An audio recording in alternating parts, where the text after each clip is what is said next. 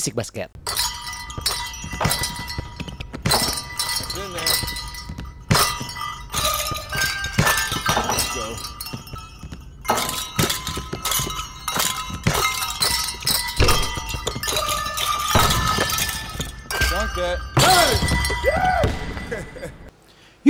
Welcome back to Basic Basket, podcast seputar NBA dan juga basket dalam negeri yang dibahas secara santai sebagai pecandu basket. Candu, candu, candu. Masih sama gua Dimas Syuada aka Dimsu dan sobat gua yang ya udahlah udah berduaan kayak biji aja nih Ramzi Alam aka Remjay aka Komeng aka Duzipi. What up? Eke doble ya.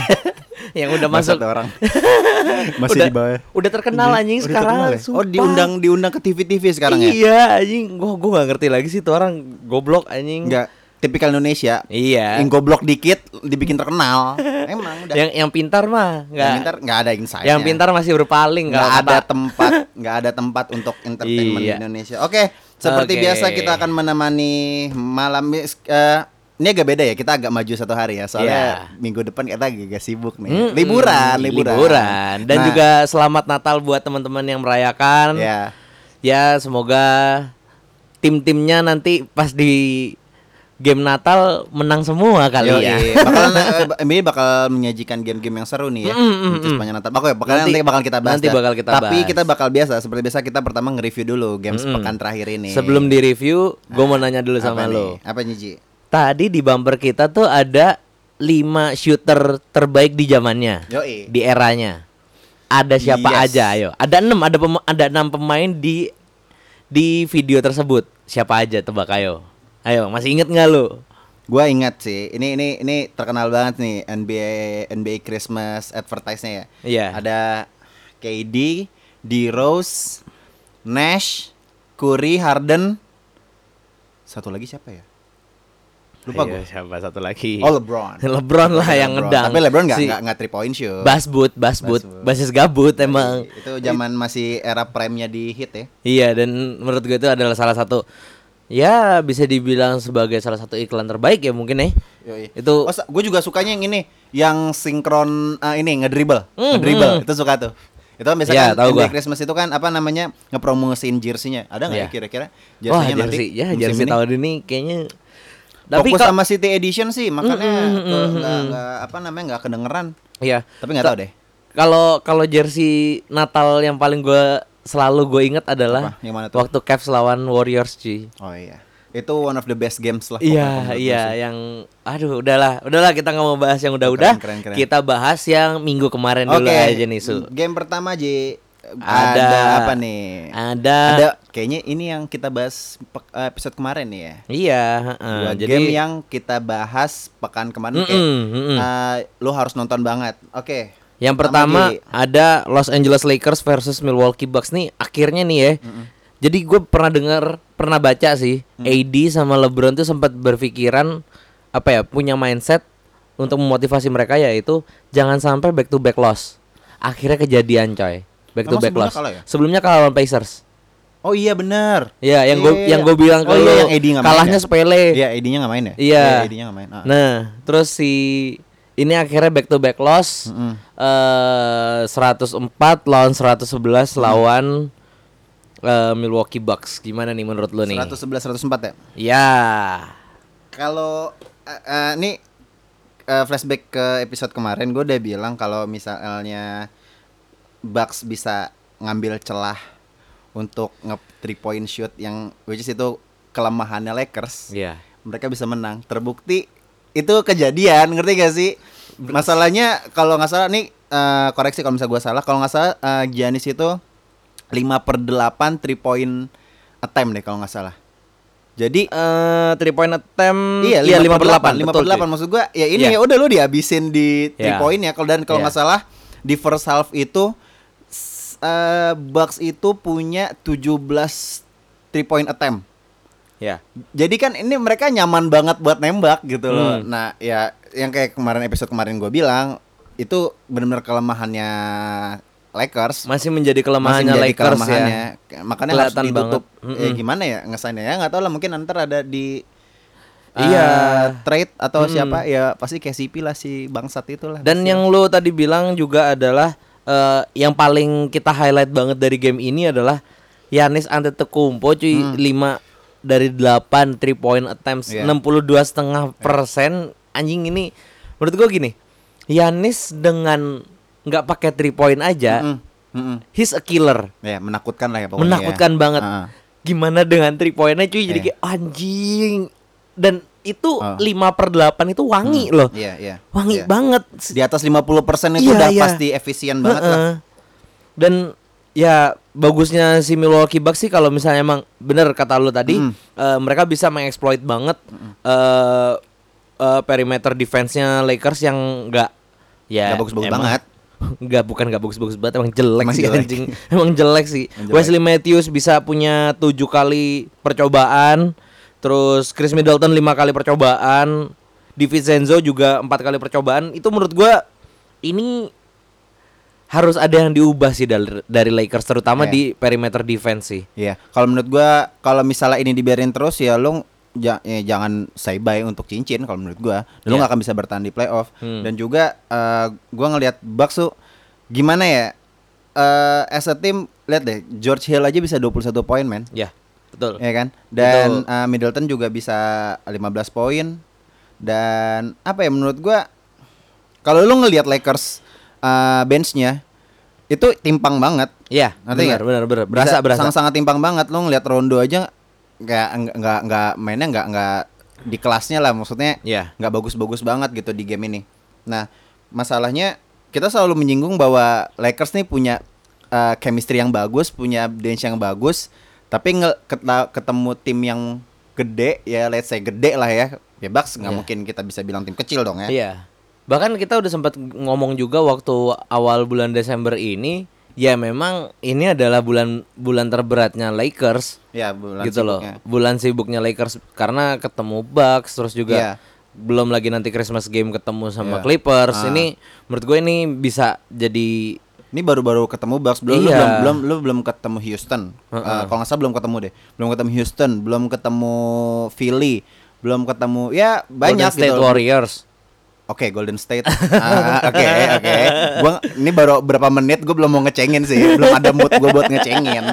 Enggak, enggak. Tapi di sini eh, yang men- paling menarik adalah Hmm. ini pemain anjing lu tuh 18 poin, Jo. Siapa? KCP. Enggak, gua Jadi- gua tetap nggak emes dengan nggak. dia 18 poin. Lu nggak bisa gitu, cuy. Nggak, Ta- tetep- tetep tapi di sini membuktikan bahwa dia sebenarnya bisa comes up gitu loh di saat ya oke Gue LeBron lebih memaafkan uh, Caruso sekarang 0 poin daripada KCP 18 poin itu gue ngentot nih orang emang bener tetap lu balik lagi ya, balik lagi ya. mengambil- Balik, lagi, balik lagi. para teman-teman Bisik Basket, pendengar setia Bisik Basket. Eh, Podcast kita ini subjektif. Subjektif. Ya, kalau nggak suka sama kesubjektifan kita, pindah aja. kalau masih nganggap ah tai lah Caruso diomongin mulus bisa apa sih lu baru nonton NBA sekarang gitu. Iya. lu Iya. nggak- eh, lu pokoknya nggak tahu itu orang sehebat apa gitu Mm-mm. Harus Jujur gue pengen dulu. banget beli bajunya sih. Show. Well, iya. Sumpah Lu itu harus beli, keren, banget. yang- Itu yang keren di banget posting sih. ya, itu iya, keren sih. Hmm. Caruso Show. Ada mau lagi yang mau lu bahas kan nih soal nih soalnya gue udah gue udah cukup sakit hati lah sama Lakers sama Bucks ini. tapi gue ngelihat di game ini AD sama KCP sama uh, kan Avery Bradley udah main lagi ya Ya. sama Danny Green tuh udah udah mulai berani nge apa ya namanya di luar perimeter tuh udah kayaknya Iya, karena iya. karena pola mainnya sih kayaknya Mm. Frank Vogel tuh ngelihat uh, dia main zone defense bro orang yang main apa timnya dengan main zone defense itu bakalan enak banget maksudnya gini kalau lu uh, mainin zone defense yang offense tuh bakalan nyaman banget buat triga, tri, apa tembak Iya, three point iya, iya, iya. Beda Tinggal- dengan main tinggal man to man aja di iya dalam tinggal kan. lu tinggal main passing aja di luar Hmm. nah kalau misalnya lu mainin ya udah itu uh, kekurangan main zone defense kalau Iya. misalnya lu tetap mainin pola zone defense kayak gitu ya ya lu dia akan dihabisin gitu loh kelihatan apalagi lu banget. punya uh, apa namanya lawan lu punya three point three point bagus gitu. Iya, kelihatan banget kok beberapa kali tuh ya jeleknya zone, zone defense tuh ketarik nggak sih? Iya. Maksudnya pemain eh backcourtnya tuh pasti ketarik ke dalam, Iya. sedangkan akhirnya berapa kali sering banget lah itu tim begal kick out kick out. Zone masuk. defense itu untuk menghadapi pemain-pemain yang let's say orang tim yang uh, banyak pemain big man-nya gitu loh. Hmm. Nah, itu bakal efektif dan apalagi kalau misalnya Lakers big man-nya yang nggak usah diraguin lah ada Dwight Howard sama McGee lah. AD juga maksud gua ya ini kan permain apa basket kan sekarang udah permainan modern, Bro. Iya.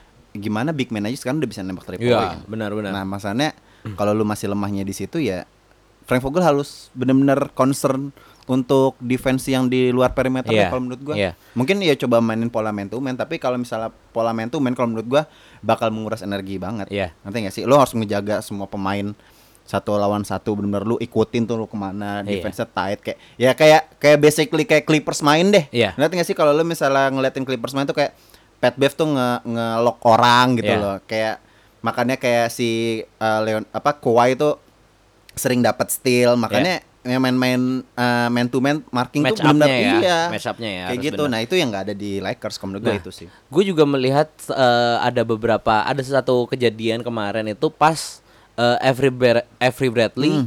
nge-switch sama AD. Hmm, hmm, hmm. AD-nya nge-switch ke Middleton. Oh ya, ha-ha. Avery Bradley-nya nge-switch ke Antetokounmpo. Oh, nah, iya. di situ AD kayak lah, Bro. Mm-mm. Gitu loh. Jadi maksudnya kayak di situ harusnya AD yang ngejaga Mm. Yanis sedangkan tanpa gua nggak tahu ah, ini salahnya Jadi Bradley mismatch ya? Heeh, jadi mismatch banget dan itu ya Avery Bradley tingginya seberapa Ya, sih ya, sama ya. Yanis? Dan lu tahu nggak? Gue gue Segala tahu itu, gue gitu, tahu itu. Eh, itu si Giannisnya bukan ngedrive ke dalam yang which is itu sangat kosong di bawah rim. Iya. Tahu nggak apa? Ditembak, Bro. Ditembak, Dengan PD-nya ditembak dan masuk masalahnya. Fuck dan lah, itu ya, yang yang yang gue suka yang gue suka dari Yanis tahun ini rather than tahun kemarin itu adalah keberanian dia untuk nembak sih sekarang Hmm. Iya. itu itu ja- jadi wah senjata baru sih menurut gua Giannis benar-benar improve sih kalau menurut gua dia beyond perfect sih kalau menurut gua nih orang gila nembak bisa attack in the rim lu bakalan ngeri banget gitu loh. Iya. Mid range jumpernya juga ya udah lu nggak usah raguin lah maksud gua mid range jumpernya terbaik setelah Kawhi lah kalau menurut gua. Karena menurut Iya. gua mid range jumper terbaik sekarang tuh Kawhi dan Giannis ya hampir sama baiknya mid range jumpernya gitu loh. Dan udah tapi masih misalnya- belum masih belum setara sama Kawhi sih Nah, Kawhi kalau masih lu kalau sorry nih kalau misalnya gua salah, setahu gua Kawhi itu punya statistik mid range jumper terbaik di liga setahu Oh iya, gue, pasti, seingat gua. pasti. Nah, makanya Giannis Itu lu lihat lu lihat lah Giannis tuh kalau nembak tuh lu nggak akan bisa ngeris kayak kayak Iya. kayak di nembak, ngerti gak sih? Iya. Iya, kayak gitu. Makanya gue bilang Ininya ini orang perfect apa? banget. eh, formnya dia udah di Form itu atas nembak kepala di atas kepala. Makanya lu siapa yang bisa ngejagain dengan wingspan-nya dia just gitu. like Kawhi Kawhi. KD sama Yanis ya Mm-mm. Oke, eh Kedua kayaknya dari Lakers dan Yan apa dan Yanis dan Bucks, Bucks dan Lakers. Bucks dan Ah. Lakers sepertinya sudah kayak intinya ya harus banyak peru- perubahan yang dilakukan oleh Frank Vogel dan Hmm. Kalau semoga berubah ya first round exit udah di playoff Mm-mm. selesai. semoga Yanis makin sering-sering three point ya, nggak kayak Ben Simmons masih culun aja. Oke, selanjutnya kita mau bahas satu game lagi nih yang seru juga. kemarin sempat kita singgung di preview ya. Battle of Duo.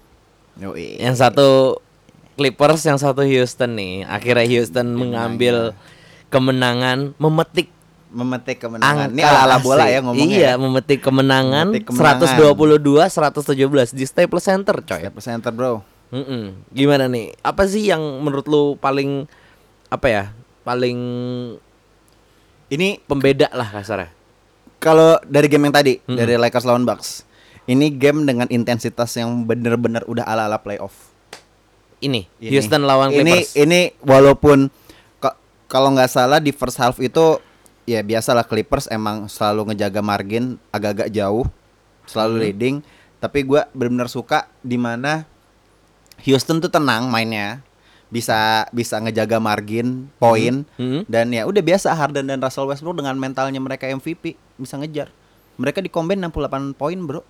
Dan Westbrooknya 40 sendiri ya, Jo. 40 sendiri. Gila gua sih menurut gue ini. Nah ini yang kayak sering kita bahas di mana misalnya Harden nggak nggak nggak menunjukkan performanya, Russell biasa aja gitu. loh. Iya. Nah kalau di saat Russellnya lagi bangsat bangsatnya lagi gila-gilanya ya Harden ya udahlah spotlightnya kalau lu aja gitu, Iya. gua enggak. Gitu. Dan men- mungkin juga menurut gua karena gini ya.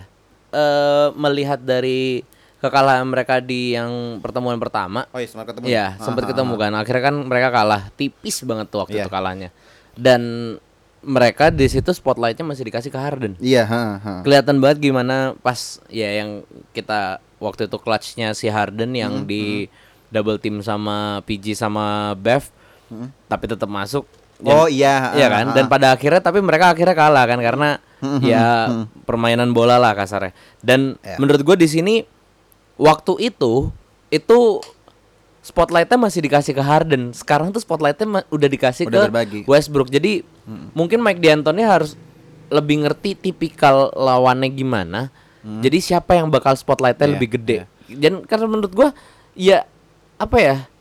eh PG dan Kawhi itu menurut gua reading the ball-nya bagus banget. Re- reading passing lanes-nya tuh bagus banget. Jadi ya kebukti lah dia adalah eh, stealer terba salah satu steal terbanyak kan Iya. PG. dari tahun kemarin. Iya, PG, dan sama Kawhi Kawhi. bahkan Iya, ah, dua-duanya bener. loh. Bener, bener, bener, Iya bener, kan? bener. Dan menurut gue itu ya still nggak mungkin lah pickpocket doang kan. Iya. Pasti lebih lebih banyak ke eh, interceptor. Hmm. Intercept. Nah, sedangkan kalau misalnya Ras kan Mm-mm. tipikalnya kalau misalnya Ras lagi main nih, tipikalnya kan maruk doi. Ball iya hawk, kan? Ball ball hawk. hawk. Heeh, nah, dan kayaknya menurut gua untuk lawan Clippers ini nggak bisa gaya-gaya ISO-nya Harden gitu. Makanya di, lebih dikasih ke Westbrook. Oh iya gitu. mungkin karena iya biar biar membagi ini ya kali ya saat Harden di mungkin di apa ya namanya di dijaga dua orang Mm-mm. biar Ras ngabisin gitu ya. Karena menurut Iya. gua ini salah satu fakta kalau menurut gua gua tadi dapat di ESPN kalau nggak salah Russell Westbrook itu pemain dengan cat- mencetak 40 poin untuk Houston setelah 2011 terakhir kalau nggak salah siapa Kevin Martin atau siapa gua Wow. nggak tahu lah pemainnya. Wow. Gila, maksudnya gue baru ini 40 poin selain Harden ya. Ya. Setelah 2011 maksud gue ini ini tanda yang sangat bagus gitu loh. Jadi jadi spotlight lo nggak akan ke Harden lagi gitu loh. Hmm. Iya. Bener-bener combo yang sangat-sangat bagus. Jadi ngejaga mereka dalam performa yang baik dan chemistry yang bagus kalau menurut gue gue bisa berani ngomong kalau Lakers juga agak susah kalau misalnya nanti di playoff ketemu Houston. Iya. Menurut gue itu. sih. Ditambah ya mereka punya Harden, mereka punya shooter-shooternya juga nggak nggak jelek-jelek banget gitu. Defense Ada juga mereka nggak jelek. Ben gitu. McLemore, Ada ada Austin ada Rivers. Itu Capella juga Clint PJ Capella- Tucker pun juga masih bisa nge-shoot Iya, cuy. Capella juga rim protector yang bagus Mm-mm, gitu loh, nggak mm. buruk-buruk banget. Hmm. Sedangkan dari sisi Clippers sendiri nih si si anjing ini intimidator ini nih si Pat Bev nih Wah itu nggak Ba- ada. Babang habisnya. Ini Jagger Babang Jagger kena fall ini out orang, ini, ini orang preman preman Compton deh kayaknya nih anjing. Pak mohon maaf dia setengah jam aja belum main apa belum main setengah jam gitu loh ngerti gak sih 29 menit 29 detik Jo udah fall out anjing gua nggak ngerti lagi sih nih orang Kan kayaknya sama kan, dah kan sama Russell Westbrook kan di dadah-dadahin. Terus habis itu Oh, iya. dia di dadah-dadahin terus habis itu di depan wasit langsung dapat teknikal lah goblok banget anjing. Aduh, nggak nggak nggak cantik. Russell mainnya nggak cantik, Bro. Iya. Jangan kayak gitulah. Tapi Tapi bi- langsung ditenangin sama Harden gitu. Lu ngapain sih lu anjing dorong-dorong kayak gitu. Tapi memang memang ini adalah ya bisa dibilang perseteruan match up yang paling seru on F the and on and off the court sih. Intensitasnya. Iya, heeh. Pat Bev dengan Ras yang dari zaman kapan tahu. Terus juga P, apa Harden sama Pat Bev juga. Iya, heeh, heeh. Dan ya menurut gue ini ya untungnya sih Houston bisa menang dan ya yang kepancing untungnya si Pat Bev gitu Iya, loh. iya. Kalau misalnya si Westbrook yang kepancing sih menurut gua bisa lain cerita sih Jo. kelar anjing. Heeh.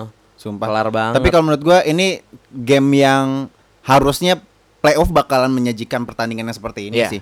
Mm. Ba- maksud gua di ini reg- it's just regular season kalau misal Iya. regular season aja udah rame kayak gini gimana nanti di playoff gitu loh. Iya. Apalagi makanya kalau nggak salah eh, tadi di first take gua gagal lupa si eh, Kendrick Perkins atau si Paul Pierce gitu bilang ini bakalan seru kalau misalnya mereka ketemu di playoff gitu lah. Karena ibaratnya kalau di playoff aja udah kayak gini, Di apalagi eh, di regular season. season begini, apalagi di playoff gitu loh. gue berharap sih mereka nggak ketemu di first round sih. Gue kayaknya sih nggak akan mungkin sih. Gak akan, Nggak mungkin. Eh, Semi lah. Semi lah. Semi lah. Yang satunya Apa lagi. apa West Conference Final? Gak mungkin. Jadi nggak ada Lakers. Nggak. Lu bakal bete banget ya nggak ada Lakers ya. Nggak. Gue dukung Portland langsung. Portland, Portland lolos playoff nggak? Eh tapi by the way, Lolos sih cuy play- menurut gue.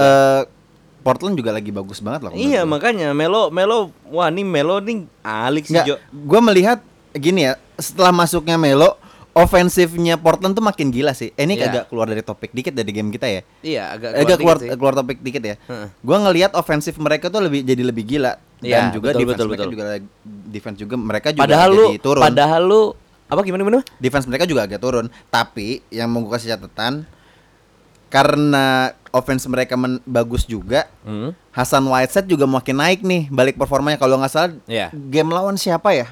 Agak gua agak lupa. Iya nih Dia kemarin itu si Hasan Whiteside itu jadi 11 apa nyetak 11 poin dan juga 22 rebound. 22 rebound, Bro. tuj- ini Gua pas lawan Magic.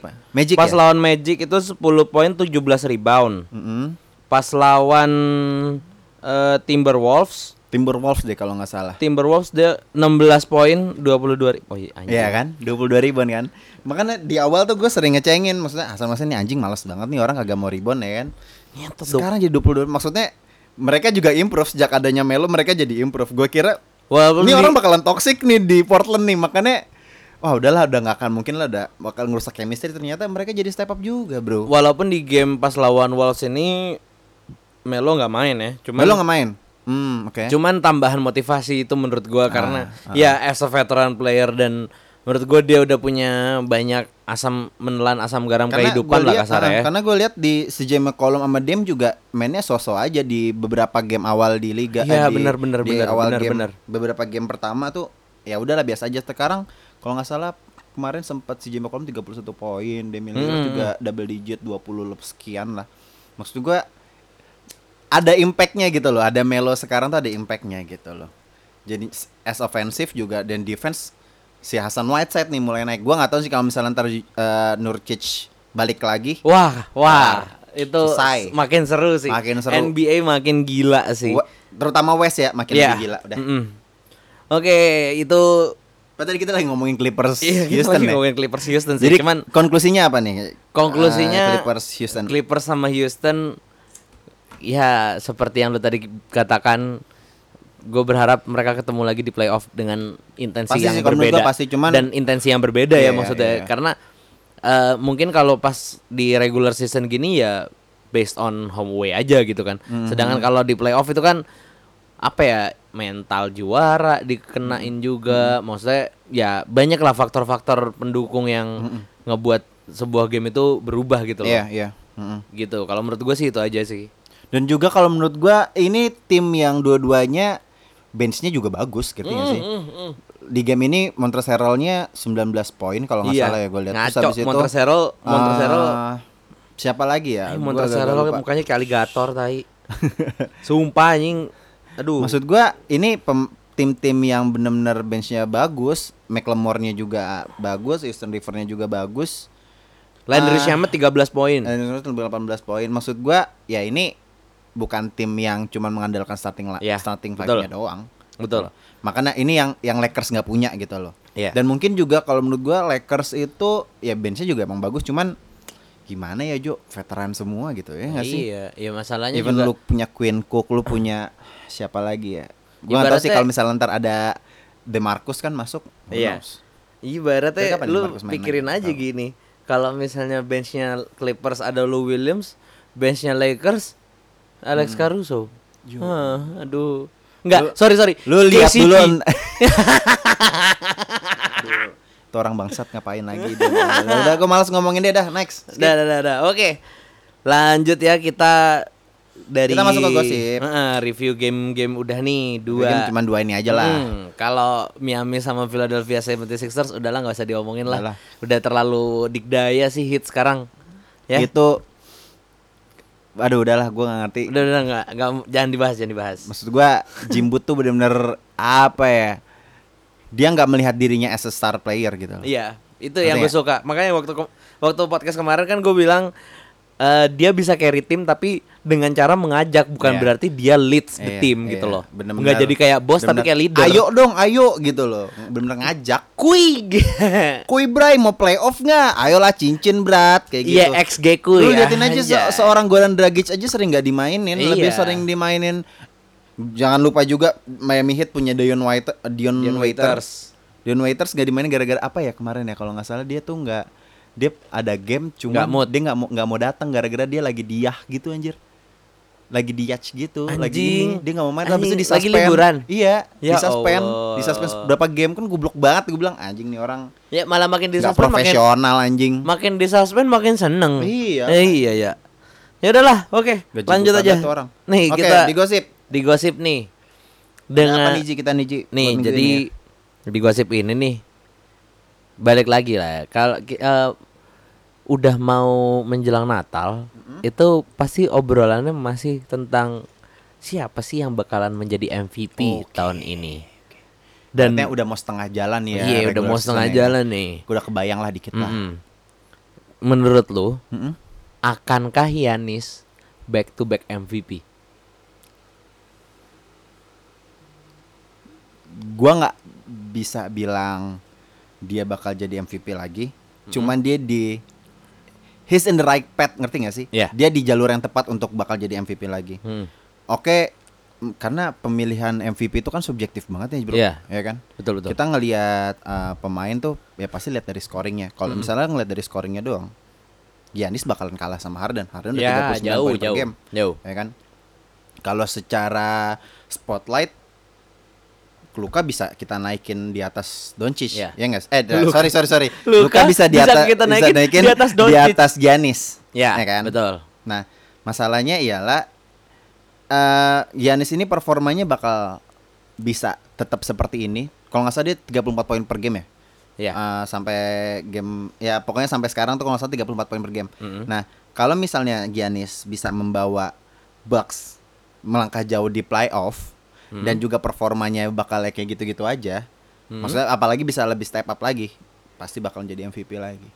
Menurut gue itu. Dan menurut gua sih gini, dia salah satu alasan kuat kenapa dia harus bahkan menurut gua harus ya, harus, Harus. jadi MVP lagi adalah dia udah bisa extend his range gitu loh. Dia maksudnya dia udah bisa nembak three sekarang. Iya, iya. Dia lebih sering mid range jumper sekarang. Iya. Dan zaman dulu di game apa maksudnya di MVP seasonnya dia Ya ya. ya udah cuman ini aja kan cuman drive drive aja kan Iya. jarang banget bahkan menurut gua nggak pernah sih nge-shoot tuh nggak pernah dan Jarang lah. pasti drive terus gitu loh di saat dia ngedrive terus aja tuh dia udah bisa MVP coy Mm-mm. ini ditambah lagi udah bisa semuanya nyet Iya iya. defense bisa Mm-mm. nge-steal ngeblok ah udahlah nggak usah nggak usah ditanya lah Iya, iya, nggak usah wingspan-nya gila lah ya, banget iya. heeh. ngedrive dari dulu udah gila ditambah lagi sekarang 3 point Jo ini menurut gua kalau misalnya Yanis nggak nggak MVP lagi sih bohong sih nyet Iya. kecuali AD bisa AD atau LeBron atau ya Harden atau enggak sih enggak sih enggak sih kalau Harden sama Menurut Doncic gue yang paling dekat sih LeBron sih. iya LeBron sih. kalau AD Harden sama Doncic ya udah spotlightnya segitu aja dan Iya. menurut gua mereka nggak bisa apa ya nggak bisa melebihi itu gitu loh ngerti gak sih kalau misalnya Giannis ini kan step up banget nih dari drive doang jadi three point juga coy Iya iya. nah itu sih yang membuat gua Giannis pantas banget buat jadi MVP tahun ini Mm-mm. Dan kalau menurut lu nih kalau gue tanya balik nih, kandidat terdekat untuk sebagai MVP untuk ngelawan Giannis menurut lu siapa? Satu nama aja. AD sih nyet nggak nggak nggak ke LeBron sih Kenapa AD? nggak ke LeBron Kenapa ke AD? Eh, gimana ya oke emang mem- memang LeBron tuh Mm-mm. dari segi leadershipnya sih Iya iya. Gua akuin eh, leadership di lapangan on F- on and off the court itu bagus banget. Tapi menurut gua akhir-akhirnya spotlightnya untuk di lapangan. Mm-mm. Ya kita ngelihat untuk MVP ini Mm. jelas di lapangan. Mm-mm. Dan menurut gua spotlight untuk di lapangan masih dipegang sama AD sih. Hmm. Gitu. Kalau menurut gua kedua itu masih AD, Mm-mm. ketiga Doncic sih asal dia stabil. Hmm. Keempat Alex Caruso kalau dia put background terus. Ya, kalau Caruso uh, must improve aja kali ya. Seru tuh kalau must Six man ya. of the year. Six man. Enggak enggak enggak. Gue tahu six man of the year siapa, Siapa? tahun ini. Siapa? Udah nggak mungkin Lou Williams lagi. KCP Capek lah, iya kayak CP lah. Oke, oke ngomong-ngomong nih tadi gue sempat mention tentang seseorang ya. Seorang. Iya, Eh. Luka Doncic. Ah, yes. Nih. Ada Luka. Mm-mm. Katanya dia ini sih unofficially udah sign. Ini nggak tahu sih. akan akan sign atau gimana nih? Ya isu-isunya. Isu-isunya mau sama Jordan ya? Ibaratnya kayak Adrian Wojnarowski lah udah ngasih teaser-teaser dikit Ya. ya kan. Tapi kan kalau kalau bacotannya Adrian Watchbomb kan ibaratnya ah udah lo udah pasti gitu loh. Hmm. Ya isu-isu aja sih maksud gua, tapi belum ada statement resmi gitu. Oke. Jadi Luka Doncic ini secara unofficially sudah menjadi sudah sign dengan Jordan Brand. Wih deh. Nah, selain Jordan, kalau lu harus memilih antara dua ini, lu pilih mana? Specs atau League? Gua milih Joma. Ortus 8. Atau enggak? Apa? Aduh, Apa tuh? CK CK Cek Kak. Cakrawala.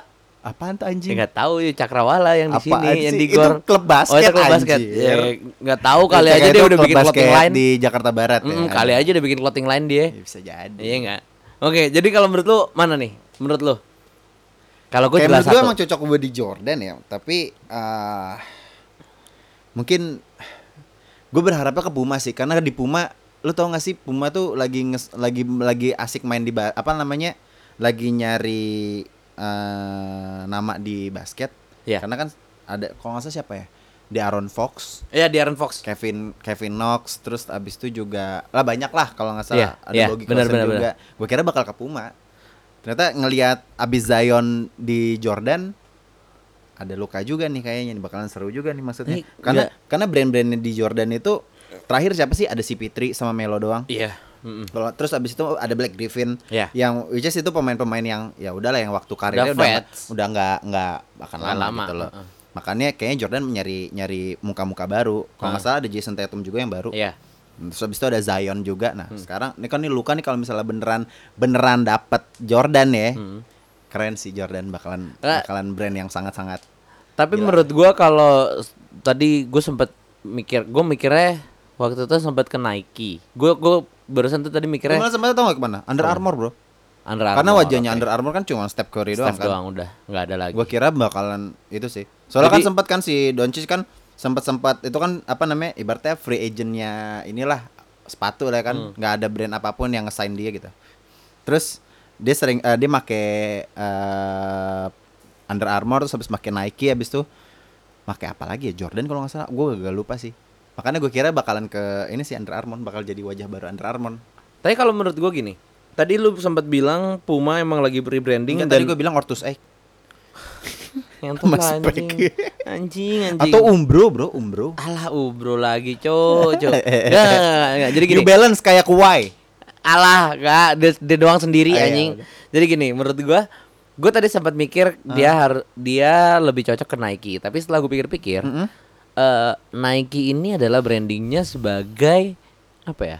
Tagline utamanya adalah more than just an athlete. Dia enggak sih? More than just an athlete. Jadi more than ya more than kayak- an athlete gitu lah. Ah, ah, ah. Maksudnya bisa lalu lihat di eh, pribadinya LeBron di mana Iya. dia bisa on and off the court tuh bisa make ya maksudnya dia tetap jadi public figure di Iya. off the court. Menurut gua Luka belum sampai di titik itu sih. Iya. Jadi menurut gua dia kayak nggak cocok kalau misalnya ke Nike. Dan menurut eh, lu sempat singgung juga ke Puma. Puma lagi bagus banget sih. Iya, Emang rebrandingnya lagi asik banget. Ha-ha. Tapi sorry to say kayaknya eh nggak buat orang kulit putih nih. Mohon maaf nih. Kayaknya asiknya lebih ke gitu gitu loh. Ngerti gak sih? Gitu tuh gimana tuh? Ya nggak Gitu nyamanya gimana tuh? gitu lah pokoknya ya. Ramzi takut kena notes apa Iya NSFW. nih. Heeh, NF Rasialis. Iya iya nih, mohon maaf nih ya. Jadi Tapi intinya bener sih kalau misalnya gaya gayanya Puma tuh lebih ke Nah. arah nggak dia tuh lebih ke arah elegan soalnya si Elegan. Luka tuh flamboyan. Gue sih gue sih kata-kata Iya, yang iya. cocok tuh flamboyan. Jadi menurut gue cocok lah dia antara di Under Armour atau di bukan Jordan. karismatik ya, enggak karismatik. mm-mm. Ka- Kalau karismatik dia yang karismatik siapa ya? Hmm, Kobe. Jamoran kayaknya lebih cocok juga tuh buat di Nike. Mm-mm. Jamoran tapi Enggak jamuran jamuran kayaknya ke Jordan ya. Lu udah lihat belum yang dia posterize ke Iya, Love? Aji. Dia tuh udah kayak airwalk gitu loh bilang. Oh, Terus iya. itu ada kayak ada cocok lagi. Terus habis itu eh, kalau nggak salah gue lupa gue baca di Blast ah, apa apa meme-nya NBA gitu bilang Jamoran tuh udah tahu dia bakalan ngesain sama sepatu apa aja Anjing. gara-gara dia kayak gedangnya tuh bahkan sampai Kevin Love bilang gua kalau misalnya beneran kena posteres karir gua habis bro Iya, iya. Gituin, anjir Iya, iya, iya. nih orang Ta- nggak Jamoran udah dah Anjing. Zion lu kayaknya mainnya musim eh, musim depan aja deh karena Jamoran nih kayaknya bakal Udah jadi fix. rookie of the year Udah udah, lu nggak rookie- akan udah. Udah lu simpan-simpan rookie lu, rookie year lu kayak Ben Simmons aja ya. Iya, iya kan. Jadi kayak ya udahlah daripada lu so-soan mau jadi pahlawan di tahun ini ya enggak. Mending tahun depan aja. Lo Oke. lebih siap ya kan ya udahlah Mm-mm. Oke. Itu jadi kalau dari gua dia Doski itu si Iluka lebih cocok di either Jordan atau Under Armour sih. Under Tapi Armour. kalau kayaknya lebih cocok ke Jordan sih. Jordan sih Mm-mm. Kalau Oke. dari lu berarti dari Gue lebih ke gue berharapnya ke Under Armour sih. Supaya Cuman ya, supaya ya, muka wajah baru lah. supaya ya mukanya Nggak nggak cuma staff doang ya. Oke. Udah gitu aja. Ya kita ngebahas dikit kehabisan konten. ya, jangan ngomong-ngomong dong hehe. Gak apa-apa, gak apa-apa, Oke. gak apa-apa, santuy. Oke, gitu aja dari gosip. Sekarang Mm. kita masuk ke preview. Nih Preview. minggu ini bakalan rame nih ya, apalagi Iya. untuk tanggal 25 nanti bakal banyak game yang seru nih, National Televised pokoknya banyak banget nih Iya. game nih. Ada apa aja sih? Ada Christmas game nih dari yang pertama dulu ya. Ya, kita kita ambil yang eh, must watch aja kali Iya, ya, yang iya. lu bener-bener nih seru nih. Gitu. Dan kita selalu menjunjung menjunjung tinggi namanya save the best for the last. Hmm, Ya. Oke. itu harus bro. lu Ibaratnya tuh kayak lu makan ayam kulitnya terakhir. Ah, itu dia. Ah, aduh. Tuh, itu udah terbaik. Terus habis itu udah kulitnya ayamnya terakhir, kulitnya diambil sama cewek lu. Ya Allah. Aduh, itu aduh Sedih, Bro. tandanya lu cinta sih sama dia. Oh iya benar. Oke. Tiba-tiba jadi bucin nih. ya Allah. Oke, Nah, balik balik balik balik. Oke. Jadi apa yang pertama, pertama sih. Yang pertama ada Boston at Toronto Raptors. Nih, Seperti biasa kita nih ya. ngadu-gaduga nih, kita tebak-tebakan siapa yang kira-kira menang. Nih jujur gue jarang banget nonton Boston sih, tapi Boston yang gue lihat-lihat Ya wajar, kan lu benci. Kan lu gak suka. eh, iya emang. iya, makanya jadi lu nggak nggak nonton. Iya Udah sih. biasa. Heeh. Nih kalau menurut gue tapi setelah gue dengar-dengar, gue sempat dengar-dengar aja sih. Boston ini kan mainnya kolektif juga ya, salah satu tim yang kolektif juga semenjak adanya Kemba Yoi. dan keluarnya Kyrie yang ball hawk banget itu. Sebenarnya nggak bohong, cuman kayak ngerusak locker room aja. Mood ah, apa? ah, ah. Dia membawa nuansa yang sangat-sangat buruk di locker room. Iya. Nah, ini menurut gua battle of the teamwork sih, kolektivitas nih yang bak. Ini seru. Ini ini pasti ball movementnya pasti bagus banget Boston lawan lawan Raptors ini. Ya kita juga tahu Raptors juga habis kehilangan Kawhi dan pasti nonjolin Siakam dan ya kayak Lauri siapa lagi kan Hmm. gitu dan menurut gua eh jujur sih kalau gua kayaknya megangnya sih Boston sih akhirnya nih walaupun gua gua akhirnya membela tim yang gue benci nyet Finally ya. iya karena menurut gua Raptors nggak bakal ngapa-ngapain anjing udah udahlah udahlah zamannya dia tuh udah lewat lah Kalau gue bakalan dukung Raptors. kenapa Karena menurut gua Rap Raptors tuh punya eh, transisi turnover yang sangat bagus Hmm? dan menurut gua Boston belum bisa menghandle itu. Intinya itu sih. Ya Transisi jadi dari transisi defense turnover turnover untuk dari defense ke offense itu Raptors salah satu yang terbaik lah. Offense gua. ke defense kali kalau buat Celtics Ya benar dan Celtics nggak bisa menghandle itu kalau menurut gua ya. Jadi makanya gue bilang dan main di main di Toronto juga, main di Kanada juga menurut gua salah satu ya home court advantage lah. ya Menurut gua itu sih. Dan menurut gue juga ya bisa dibilang ini ini game yang seru banget karena juga apa ya? Ya kolekti- kolektivitas timnya sih. Karena nggak nggak ada yang outstanding kayak Yanis atau AD gitu loh. They play as a team ya. Mm-mm, they Semuanya play as a team. Maksud gue kedua tim ini eh yang poin per gamenya paling tinggi itu Ah, ah, ah. dari Boston itu Kemba, Kemba. Dengan oh, bukan dua- Jason Tatum ya? Kemba 22 poin per game. Oh rataannya dia. rataannya. Dan dari Ra- Raptors tuh Siakam 25 poin per game. Maksud gua ada naik 25 dua ya? Oke, oke. kepala dua doang gitu loh. Sedangkan kalau kalau AD Yanis itu pasti gua di kepala tiga atau dua Iya, iya. late dua lah. Iya. Kayak kayak game yang terakhir sebelum lawan Lakers deh kalau nggak salah. Hmm. eh, Giannis tuh 48 poin, sisanya yang lainnya yang kita Iya, sempat bahas di iya, episode kemarin ya. hmm. Itu Giannis 48 poin, sisanya ya udahlah sederhana maksudnya poinnya double nggak ada yang double digit oh, salah gua gagal lupa Mm-mm. maksudnya kelihatan banget one man show-nya Ya. ini dua pertandingan eh dua pertandingan yang kedua tim ini nggak nggak seperti itulah Ya. menyajikan pertandingan yang semua pemainnya bisa nyetak poin bagus banyak Iya, gitu loh Iya. Pun juga yang tadi lo bilang kolektif ya Mm-mm. gitu dari Ini sih itu. dari gue cuma berharap satu doang sih apa tuh di game ini. apa Taco Fall main lagi. nggak kalau misalnya Taco Fall mau main lagi Brad Stevens biasanya gini-gini lagi nggak Iya, katanya uh-uh. ayo suaranya dibanyakin gitu tapi Nih- kan ini kan nggak main di kandangnya Boston Iya. tapi kalau menurut gua Ya cengli-cenglian aja, iya. Raptors harus kalah jauh. Jadi Ta- Taco Fall bisa main. Maksud gua kayaknya Taco Fall tuh sebenarnya tinggi, sebenarnya bagus, he's a bowler yang sangat-sangat decent lah, tapi Iya. gimana ya? Gerakannya tuh ya eh, ini kali ya efek pemain tinggi tingginya over kali ya kayak gitu ya. Gue sorry tuh saya ini ya, gue mengingatkan Taco Fall tuh mengingatkan gue kepada satu pemain di uh, Siapa? Liga Basket Indonesia, Siapa? Maxianto. Oh iya ya Max ya. Maksudnya ya tinggi, maksudnya dan reboundnya asik banget. Iya iya iya. Tapi ya buka gua nggak maksud bilang gedong sih, cuman ya gemot deh, gemot, gede lemot anjing jadinya. Ngerti gak sih? Masih siapa eh, yang senternya Stapak eh, Aspak siapa dulu? Eh, siapa anjir? Gue lupa. ini yang yang kayak babi air. Siapa? Bukan siapa? Buungan. bukan Impor. Impor bukan sih? Impor, bukan impor. Lokalnya siapa aja gue lu. gua Isman lupa. Toyib. Isman Toyib. Itu salah satu center. Lu itu tuh bagus banget Lu sih, center bandingin bagus Isman sih. Toyib sama Maxianto nyet. Iya sih. Yang bener Tapi sama-sama aja 2 lu. meter kan. Iya tetap aja anjir Tapi Isman Toyib. Ya. Isman Toyib lincah sih nyet. Hmm. Jujur aja. Nah, Gue pernah dengar kalau nggak salah Maxianto dulu terus sebenarnya dia bukan main basket, Bro. Main volley. Pansan tinggi dia. cocok sih. Iya, dia tuh main volley. Tapi kalau volley tuh harus cepet anjir nggak Iya, bisa. Ya udah. iya, Oke, oke. lanjut lanjut Kita lanjut. kan jadi ngomongin volley, sorry. Lanjut, lanjut, Malah lanjut. ngomongin Liga Basket Indonesia, ntar Iya, aja lah. ntar bulan aja depan ya. Bulan kan depan. udah mulai main tuh ya kan. Nah, kita Tuh tunggu, tunggu tuh Januari. ya. Januari kayaknya kita bakal Agak padat konten kita untuk Liga. Basket Indonesia ya. Oke Mm-mm. lah. Oke, Oke. untuk tadi apa? Eh, Boston at Boston Raptors. Raptors. Gue megang Raptors. Lu megang Boston. Oke. Next game selanjutnya sih.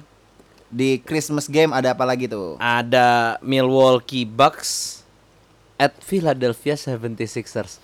Hmm. Hmm. Hmm. Hi. Susah nih. Susah nih. Mainnya di mana? Mainnya di mana? Mainnya di Philly. di Philly. Ta- Ya pun gini, lo sempat bilang Philly gahar kalau di kemarin tuh kita bahas siapa sih? Pokoknya Philly tuh bakal gahar deh kayaknya di di Kandang. kandang. Mm-mm. Waktu Lakers eh Miami Heat lawan Philly. Iya, ternyata yang menang hit Ternyata ya. Iya. yang menang Heat. Jadi menurut gua udah nggak segahar itu cuy di kandang nih. Karena Menurut gini, gue. gue melihat bahwa Philly itu sekarang kenapa ya? Maksud gue ada masalah apa ya Philly ya? Maksud gue ini Ben Simmonsnya juga nggak terlalu menonjol kayak musim kemarin. Joel Iya. Embiidnya juga eh belum ada belum maksud gue ya mungkin main bagus karena kita juga nggak pernah jarang bahas Philly ya. Iya. Maksudnya nggak kedengeran ada something wah gitu loh sampai bener-bener dibahas gitu loh. Terakhir Kayak tim ada- biasa aja jadi kayak Iya. tim biasa aja gitu. Terakhir loh. ada yang wah itu ya pas Ben Simmons 3 point. Ya hanya itu kan, bener Iya, kan? Cuman ha. itu doang kan maksud gua kayak ya kalau misalnya kayak begini mah gua bakal bisa mencoret Philly dari kontender juara anjir di East. Tapi menurut gua eh dia di klasemen juga nggak jelek-jelek banget Nggak jelek-jelek banget karena cuy. persaingannya 21 10 cuy. Maksudnya 21 game menang Iya, iya. 10 Konsisten lah ya, konsisten lah ya, tapi- konsisten lah.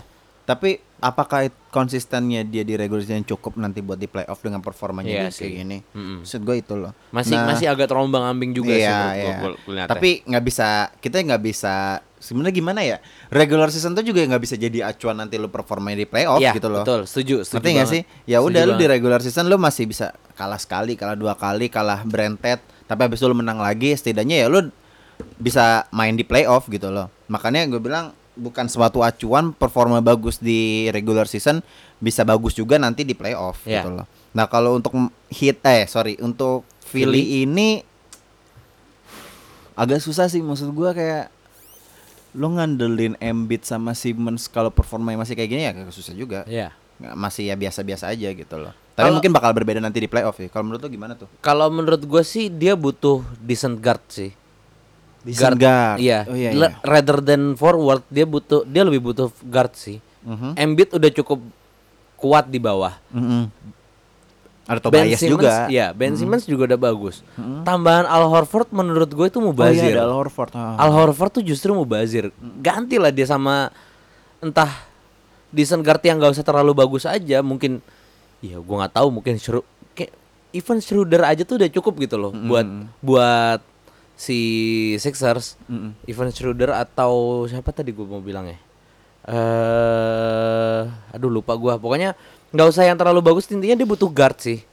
Guardnya yang bisa main aja gitu loh. Ya, karena kita lah kalau misalnya lo sering nonton Philly, guardnya Ben Simmons, bro. Mm-mm. Six nine itu tuh sih pos tinggi postur tinggi gitu tuh nggak cocok sebagai Iya. point guard, nah, sih? Kan itu juga itu kan yang kejadian sama eh, Lakers tahun kemarin. Iya kan? Jadi di mana LeBron dipaksa untuk jadi guard. Iya. Iya. Ya sekarang juga sih. Iya, tapi maksud gua sekarang seenggaknya ada Rondo juga gitu loh. Kalau Iya, misalnya as a bo- backup ya. Heeh, gitu loh.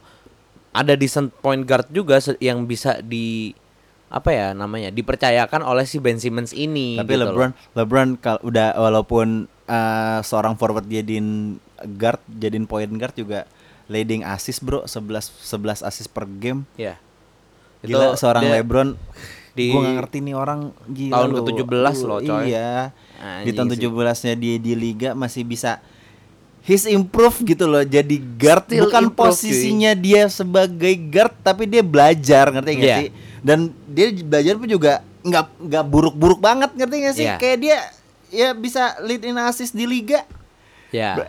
ya oke sedangkan, lah memang sedangkan guard yang biasa aja nggak nggak nggak sebanyak dia gitu Iya, oke memang dia turnovernya cukup masih cukup tinggi Ya, juga karena ya, memang ball handlingnya B aja menurut Mm, gua. Tapi benar. menurut gua di sini ya balik lagi itu asisnya itu menurut gua dia passing-passingnya gila sih nyet Iya, yang iya. yang kemarin dia pas sama Dwight Howard ya Heeh, yang ke Dwight Howard No look pass. no look, anjing itu ngaco sih. Mm-mm. Ya kemarin yang pas lawan siapa? ya? Tadi kita ngebahas siapa Lakers Hmm. Bucks. lawan Bucks. Jadi dia kayak true pass gitu ke ke ini eh, ini Danny Green. oh ya Jadi Danny Green tiba-tiba dapat corner dan wah itu kalau udah ada Nick Green di corner ya udah ya kemungkinannya gede udah Mm-mm. Dan menurut gue itu LeBron still sabi lah pokoknya. Iya. Oke, jadi m- menurut gue sih itu dan intinya kalau di Bucks lawan Sixers ini feeling gue yang menang Bucks. Gue juga bakal tetap Bucks Iya, sih karena bilang Sixers Bucks. ma- gue tunggu Sixers punya decent point guard dulu deh. Mm. Itu baru dia bisa bicara banyak lah. Satu punya punya point guard bagus atau dua Ben Simmons sama Embiid bakal melakukan hal yang sangat extraordinary gitu aja sih Iya, menurut gua. Itu bakal memberikan impact sih. Tapi ya kita nggak tahu juga sih nanti Embiid bakalan ada performa gilanya dia atau apa gue nggak ngerti juga sih. Hmm. Tapi menurut gua kalau misalnya ya untuk sekarang dengan performanya ya, lihat beberapa game terakhir gue bakal bilang Bucks sih untuk menang di Iya. Christmas game ini. Ini gue juga baru cek ininya nih eh, rosternya Sixers. Mm-mm. Guardnya tuh Trey Burke Oh iya Trey Burke bagus juga sih tapi nggak lumayan so-so sih. Korkmaz bisa guard. eh, Milton eh, Shake Milton nggak. Yang McConnell McConnell itu masih nggak sih? Gue lupa deh. Eh, Josh Richardson. Jason Richardson tapi Josh dia Richardson lebih masih- dimainin di dua biasanya. Terus hmm, udah. Udah ya. Taibul, Taibul. Taibul lumayan sih, tapi dia mainnya di, di dua. Ya makanya menurut gua satunya belum ada. Itu yang jadi Pengatur tempo ya. Heeh, pengatur temponya nggak ada di Sixers. Jadi gua Jadi lu kayak percuma lu banyakin big man, lu Iya. udah punya Tobias, lu punya Al Horford, lu punya Embiid, tapi lu nggak bisa nggak punya decent point guard yang Iya, benar-benar bisa betul. mengatur tempo yang Setuju. bisa ya as a- kalau misalnya lu kena turnover dia menjadi orang yang terakhir untuk bisa menjadi defense menurut Iya. gua kayak percuma gitu. Mm-mm. Ya udah itu aja. Oke, jadi kayaknya Bucks bakal menang nih ya. Ya, Bucks menurut gua Bucks udah udah. Oke. Seperti yang tadi gue bilang, save the best for the last Saya nih. the best for last. Ini- Kita nih kita mau makan kulit ayamnya nih. Iya nih. Aduh. Clippers at Lakers. Mainnya di Staples Center. Ya iya Step- dua-duanya staples center, Bro. Gimana? step plusnya Lakers. Staples Lakers. Plusnya Lakers. Oke, oke, Lu oke, oke. sabar dong ya. Cuman advantage-nya tuh cuman kayak 51% persen ya, ya. ada satu persen. Gak ada impact-nya sama sekali ya. Satu persen bajunya lebih kuning aja. Iya, satu persen fans Lakers dah intinya itu aja. Oke oke, jadi menurut lu gimana nih? Ini berat sih nih. Ini game berat banget nih buat LeBron, AD, and Co. Duh, gua masalah gua nggak melihat improvement secara teknis ya dari game. Eh, maksudnya teknis dari Lakers. Masalahnya tetap sama gitu loh. Dari Hmm. soalnya dari opening game kan juga game yang sama nih. Lakers ketemu Clippers juga kan. Ya. Oke lah kalau di game pertama yang waktu lawan Clippers itu LeBron turnovernya masih banyak. Bisa dibilang belum nyetel lah ya. belum nyetel lah, belum terbiasa dengan posisinya. Tapi kalau misalnya ternyata masalahnya bukan itu. Ya. Tapi kalau misalnya nanti apa ya defense-nya Lakers membaik dalam Iya. tanda kutip membaik yang Perimeter tadi defense-nya perimeter ya. defense membaik. Tapi gue tetap megang Clippers sih masalahnya. Gila mereka benchnya punya scorer yang bagus juga dan gue belum bisa melihat itu di Lakers. Ya Lakers juga punya scorer yang bagus, tapi defense lu menghadapi Lag. Lag banget. lag banget. Maksud Iya gua sih. klip sorry itu saya gue fans LeBron gue suka sama Lakers tapi gue gua harus bilang kayaknya Clippers bakal menangin ya game ini. Gua jujur gua ha- gua untuk game ini terpaksa banget mohon maaf banget gua harus setuju sama lu nih. kayak Bani ya, kayak Bani. Sorry ya Ban. Gua ambil trademark lu Ban, sorry. Bani Jadi, jadi menurut gua ya perimeter defense mereka masih cacat cacat buat menurut gua. Iya. Dan Buruk lah, jelek Iya. lah, pokoknya jelek. Nah, iya, itu jelek. ditambah Clippers tuh semuanya bisa nge-shoot. yes. Itu yang jadi masalah. Hmm. Jadi PG bisa nge-shoot. Mm-mm. Lou Williams Nggak usah diraguin nggak lagi. usah diraguin lagi.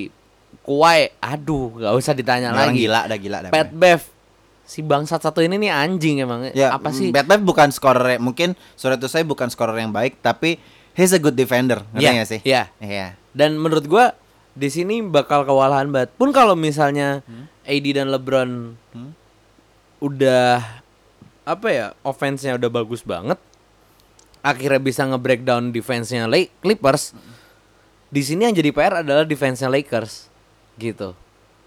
Tapi gini ya, mungkin kalau menurut gua masalah gini. Mungkin di Lakers itu ya best duo di liga lah. Kita punya AD sama LeBron. Tapi kalau masalah kita lihat LeBron lagi B aja misalnya. AD juga lagi scoringnya juga. Kalau nggak salah tuh AD sempat di game apa ya lupa gua.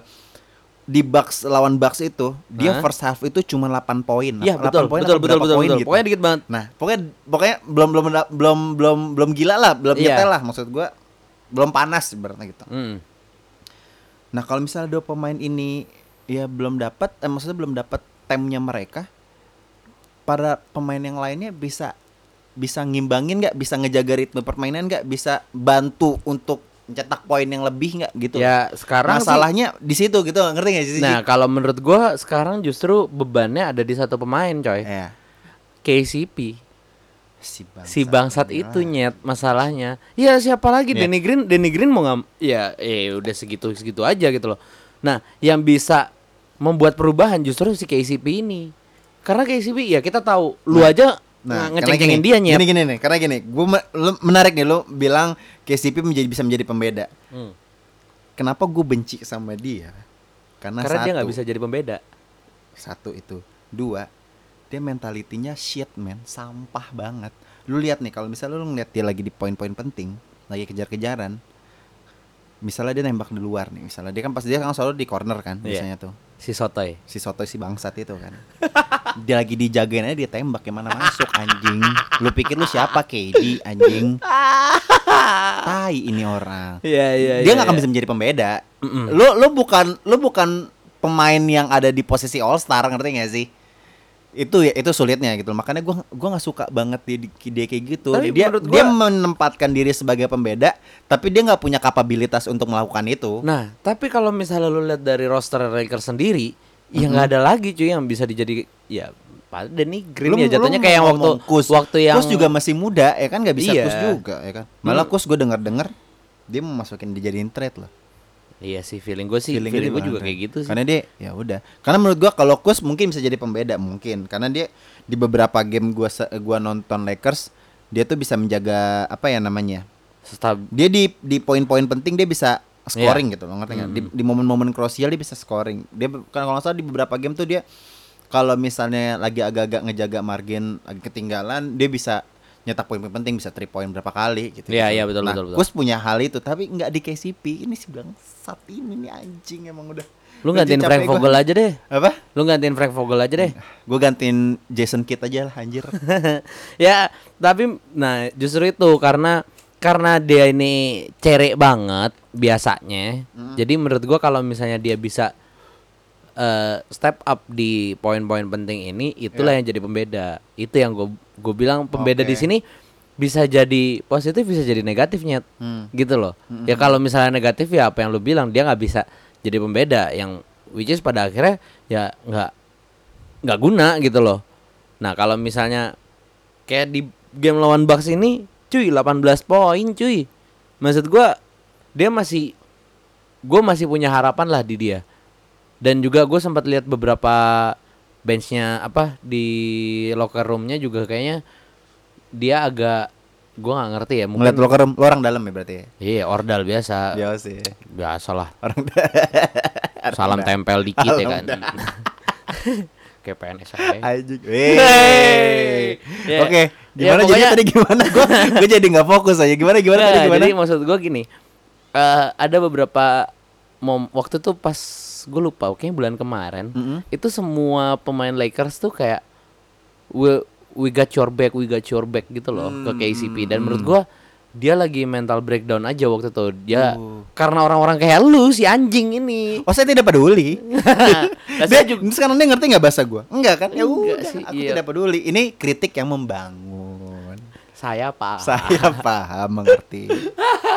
Ntar, Oke. gue minta maaf sama KCP kalau udah lebaran aja udah intinya itu. Ya, ah masih ma- Sama lu dapat cincin gue bilang gue akan ngakuin. Gue sorry gue minta maaf. Oke. eh bentar lagi Dapat Natal. cincin dulu. Hah? Bentar lagi Natal. Saya tidak peduli. Oh, saya nggak peduli ya. bentar. Ntar aja ntar kalau misal udah potong apa ketupat baru. Oke, ya udah pokoknya menurut gua kalau kalau buat gua Heeh. kuncinya justru di KCP untuk game game lawan Clippers ini karena menurut gua defense-nya Lakers ya udah nggak nggak nggak bakal berubah banyak. Perimeter defense masih culun banget Iya, iya. dan eh, Clippers juga shooter luarnya gila-gila semua. Iya. Jadi salah satu satu-satunya Bukan yang cara- terbaik tapi bagus lah ya. Mm, Mm-mm. Satu-satunya cara ya mereka harus bisa offense lebih lagi. Iya. Nggak cuma dari AD, nggak cuma dari LeBron, Iya. nggak cuma dari Danny Green bahkan menurut gua. Iya. Jadi dari KCP. Bebannya jadi KCP sih kalau gua. Iya, iya, iya. Ka- ya itu sih kalau misalnya mau Ini insight insight insight halu lu aja kali ya. Yoi. Iya, oke, Iya, oke, oke. namanya Oke, gua sebagai setuju, gua setuju. Pandit mah halu mulu, Bos. Eh. Harus harus bisa analis ya kan. Yoi. analis. Oke. Oke, segitu aja Segitu untuk aja. episode kali ini. Mm-mm, dan pokoknya jangan lupa follow Bisik Basket di Instagram dan di Twitter At di Basic Basket. Yoi dan juga sekali lagi kami ucapkan selamat merayakan hari Natal bagi yang merayakan. Selamat tahun baru juga. Ya tahun baru masih ada kita nanti. Oh iya tanggal nanti kita bakal ada 30, podcast juga ya, nge-review Nah, Christmas ini. Oke oke oke oke yoi. sorry. Gua Sabar cabut aja. dulu ta- ta- katanya nggak jadi selamat tahun baru. Iya, ya. Jadi pokoknya selamat Natal aja Selamat dan Natal. semoga mendapatkan kebahagiaan dengan keluarganya. Oke. Dan gua Ramzi, Gua Dimsu. we're signing off. Bye bye. Peace out.